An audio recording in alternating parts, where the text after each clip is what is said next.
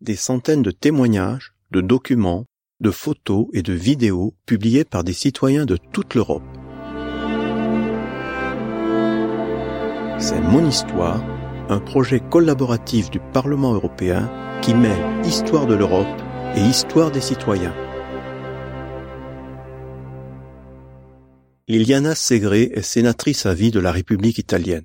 C'est le président Sergio Mattarella qui l'a investi de cette fonction pour avoir honoré la patrie par ses mérites éminents dans le domaine social, le 19 janvier 2018. On commémorait alors le 80e anniversaire de la promulgation des lois raciales fascistes en Italie la même année. Née à Milan le 10 septembre 1930, Liliana Segre a survécu aux horreurs du camp de concentration d'Auschwitz. Elle a grandi dans une famille juive italienne aisée, appartenant à la bourgeoisie. La religion ne jouait cependant qu'un rôle de second plan à la maison. Nous étions une famille milanaise, italienne depuis des siècles, très italienne, très bien intégrée. Mon père et mon oncle ont combattu pendant la Première Guerre mondiale. Ils étaient officiers. Mon oncle était fasciste, mon père antifasciste. Et quoi qu'il en soit, ils étaient tous les deux très intégrés. Et j'ai grandi dans une famille laïque, pour ne pas dire athée. La mère de Liliana meurt avant que sa fille ne fête son premier anniversaire. Liliana est élevée par son père, Alberto, et par ses grands-parents paternels. Elle fait ses deux premières années d'école primaire dans un établissement public du centre de Milan. Et puis, à l'été 1938, son père, l'air soucieux, lui annonce qu'elle ne pourra pas retourner à l'école en octobre. Les lois raciales sont entrées en vigueur et ne concernent pas seulement les étudiants.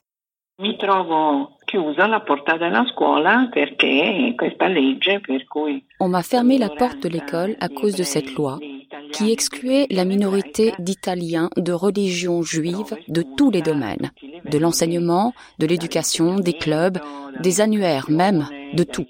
Des chiffonniers romains à qui on avait interdit de vendre je ne sais plus quoi, jusqu'aux professeurs d'université et aux écrivains, tout le monde était visé.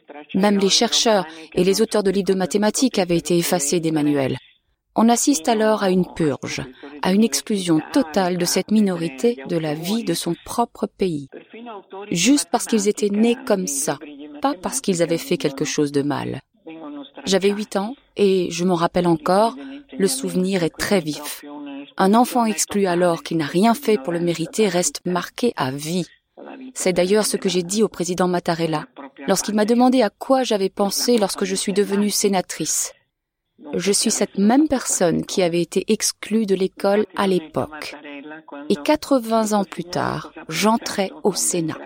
Mais on reste toujours cet enfant blessé. Toujours. On le porte avec nous.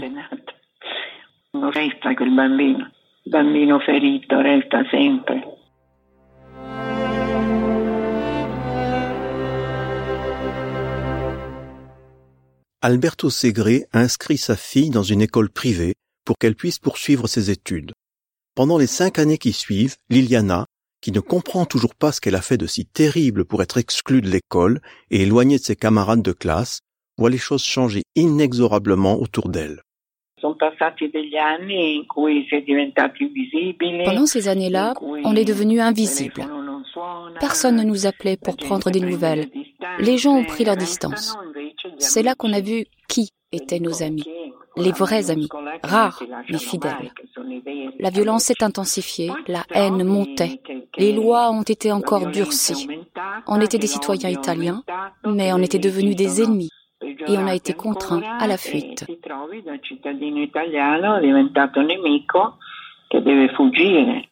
En 1943, Alberto Segre, qui a refusé jusque-là de quitter Milan pour ne pas abandonner ses parents âgés, comprend le terrible danger qui guette sa famille et tente de fuir l'Italie.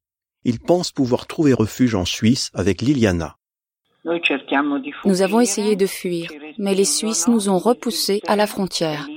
Évidemment, pas à la douane que l'on traverse quand on voyage à l'étranger, mais en pleine montagne. On nous arrête, et à 13 ans, me voilà en prison. J'en ai connu trois, à Côme, à Varese et à Milan, dans ma ville, dans le quartier même où j'ai grandi. La prison de San Vittore existe encore aujourd'hui.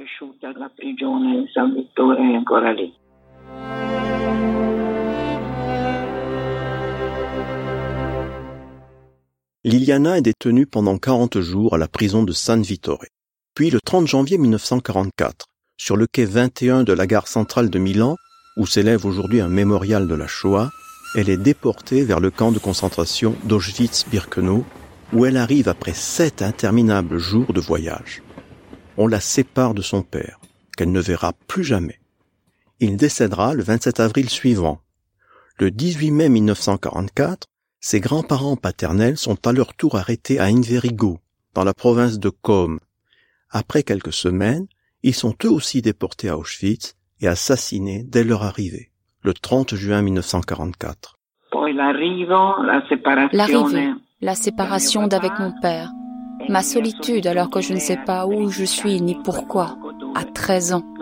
J'étais une anomalie dans cette société du camp, la plus bête, celle qui ne parle aucune langue étrangère, celle qui ne sait même pas où elle se trouve géographiquement. Si je m'en suis tirée, je le dois vraiment au seul hasard. Lors de la sélection, Liliana reçoit le matricule 75 190 qui lui est tatoué sur l'avant-bras. Ce numéro entre en vous et il y reste. Parmi les rares à avoir survécu, très peu l'ont effacé.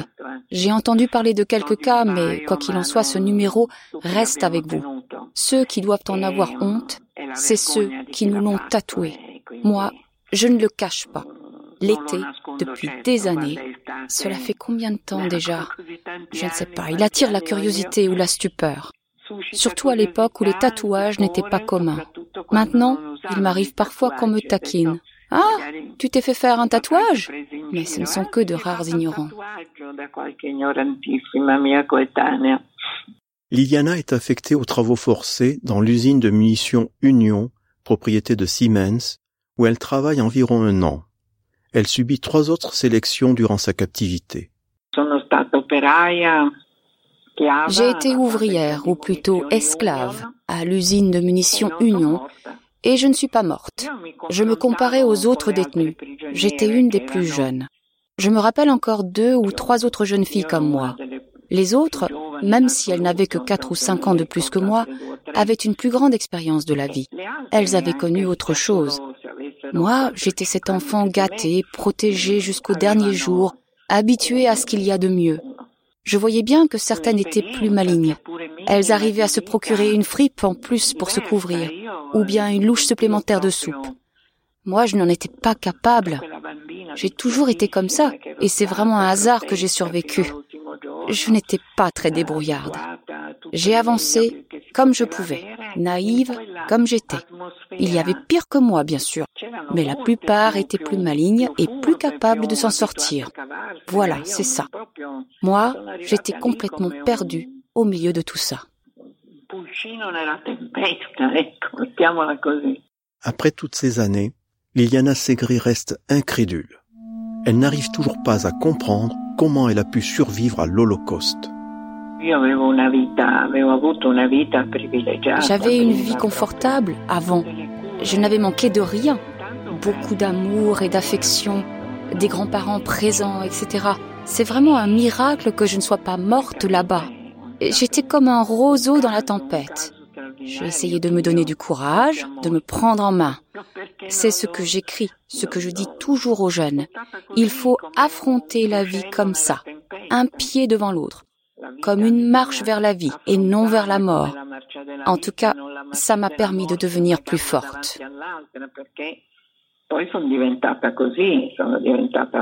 forte. À Auschwitz, Liliana Segré subit des violences innommables. Un jour, une infirmière crève avec des ciseaux un abcès qui s'était formé sous son aisselle. À son retour dans le baraquement, en cette journée qu'elle décrit comme l'une des plus tristes de sa captivité en camp de concentration, une prisonnière qu'elle ne connaît pas sort d'un sachet d'une saleté repoussante une rondelle toute fine de carottes crues et la lui offre pour la consoler.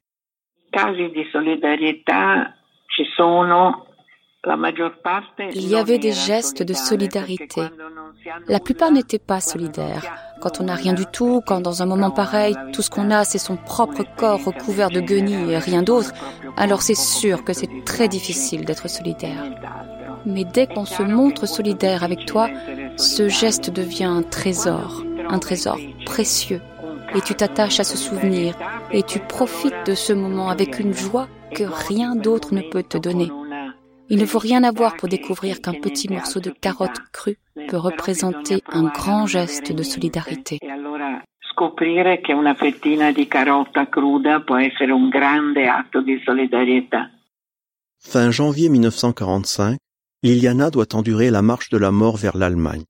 Elle est libérée le 1er mai 1945 du sous-camp de Malchow, qui fait partie du camp de concentration de Ravensbrück, libéré par l'armée rouge.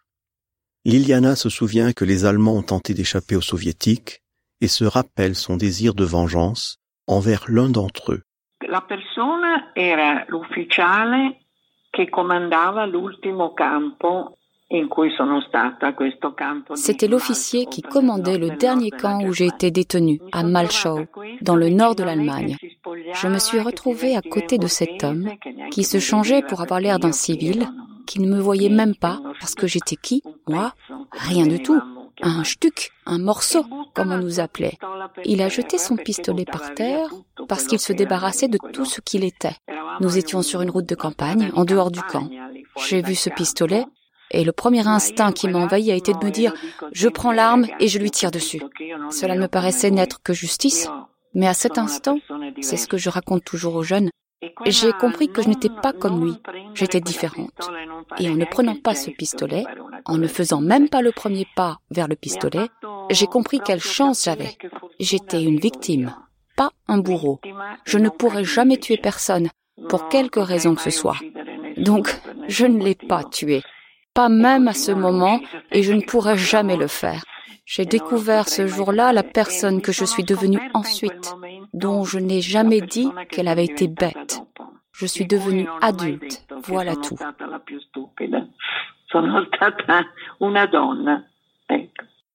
De retour en Italie, Liliana va d'abord vivre chez son oncle paternel, puis avec ses grands-parents maternels.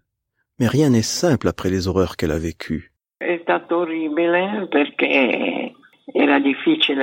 Ces années-là ont été affreuses parce que ce n'était pas facile de revenir dans la société dite civile, de se remettre à suivre toutes ces règles et d'accepter ce conformisme qui avait permis, dans l'indifférence générale, à tous ces événements de se produire.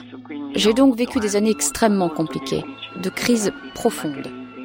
J'avais de grandes difficultés à rester en compagnie d'autres gens et surtout de ceux de mon âge avec qui je n'avais rien en commun. En compagnie de filles de 15 ans qui voulaient aller danser, ce qui était normal bien sûr. C'étaient des filles de 15 ans qui, malgré la guerre, les évacuations, les bombardements et les rationnements, avaient vécu avec leur famille, avaient souffert ensemble et n'étaient pas restées seules. J'ai donc eu besoin de beaucoup de choses. J'ai eu besoin des études, dans lesquelles je me suis jetée à corps perdu pour rattraper les années que j'avais perdues.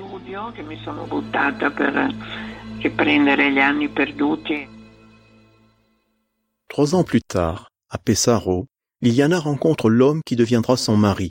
Alfredo Bellipacci est lui aussi un rescapé des camps de concentration nazis, qui a refusé d'adhérer à la République de Salo, le régime dirigé par Benito Mussolini dans les régions où les Alliés n'étaient pas encore parvenus. Enfin, au bout de trois ans, alors que j'en avais 18, j'ai rencontré l'homme de ma vie. J'ai été mariée avec lui 60 ans. Il m'a quitté il y a 11 ans. Enfin, il est mort. Et j'ai alors tourné la page pour de bon. Et j'ai commencé à soigner les blessures de mon âme et de mon corps. À 65 ans, Liliana Segré décide de raconter les horreurs dont elle a été témoin. Pendant toutes ces années, j'étais rongée par un remords. Je n'avais pas accompli mon devoir. J'avais perdu ma famille dans cette tragédie, donc ce n'était pas une simple histoire dont j'avais entendu parler. Et petit à petit, année après année, j'ai guéri. J'ai construit ma vie, une vie tranquille. J'ai eu la chance de devenir mère, d'allaiter mes enfants et j'ai réellement compris ce que signifiait la maternité. De plus en plus, ce remords me hantait. Je n'avais pas fait ce que j'aurais dû faire. En mémoire de tous ceux que j'avais vus partir vers la mort et de tous ceux qui ne sont jamais revenus, à cause de tous ces événements dont on prétend qu'ils n'ont jamais eu lieu, et pour mille raisons encore. C'est comme ça qu'année après année, je suis devenue plus forte, jusqu'à ce que je devienne grand-mère, et que je comprenne que c'était le moment ou jamais. Mais je ne savais pas si j'allais arriver à prendre la parole. J'avais une petite entreprise où je travaillais encore un peu de temps auparavant, et je n'avais jamais eu aucune occasion de parler en public. Je n'ai jamais été du genre à raconter ma vie.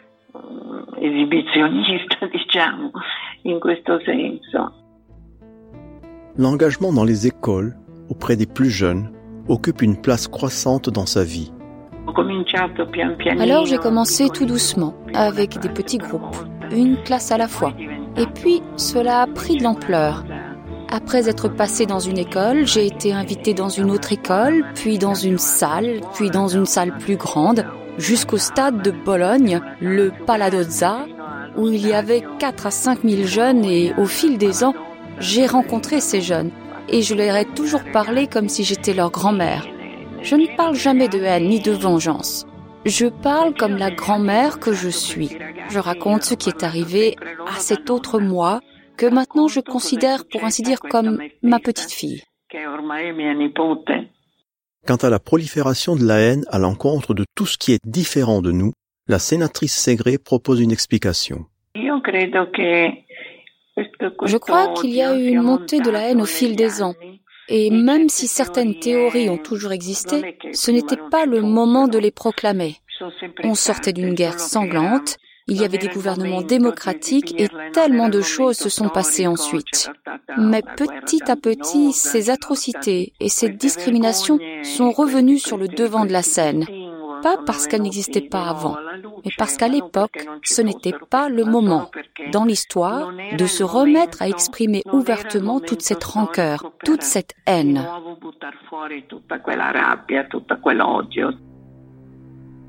Elle s'engage au quotidien pour ériger un rempart contre la haine. Quand j'ai fait mon entrée au Sénat, déjà très âgé, je n'étais certainement pas en mesure de faire la révolution. Mais j'ai voulu reprendre l'idée qui avait déjà été avancée mais sans aboutir de créer une commission contre le hate speech, c'est-à-dire le discours de haine. En effet, j'ai moi-même constaté comment des mots on passe aux actes, à des actes qui marquent des populations entières, qui marquent les personnes et qui détruisent les âmes.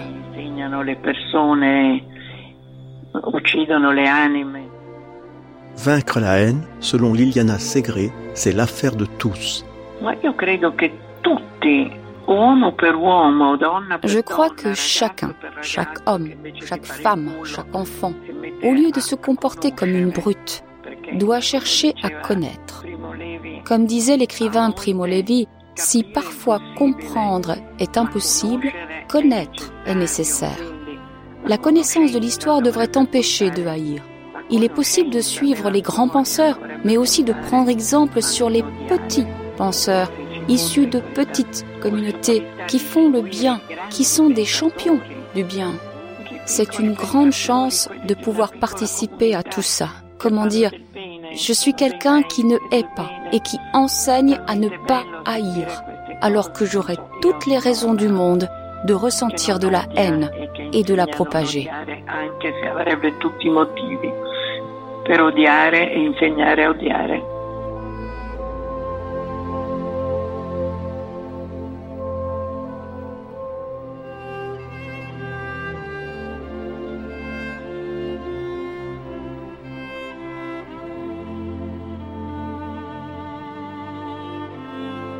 C'était Mon Histoire, un projet du Parlement européen en collaboration avec des citoyens de toute l'Europe. Si vous souhaitez écouter d'autres podcasts du Parlement européen, n'hésitez pas à vous rendre sur le site Europarl Audio ou à visiter le portail My House of European History.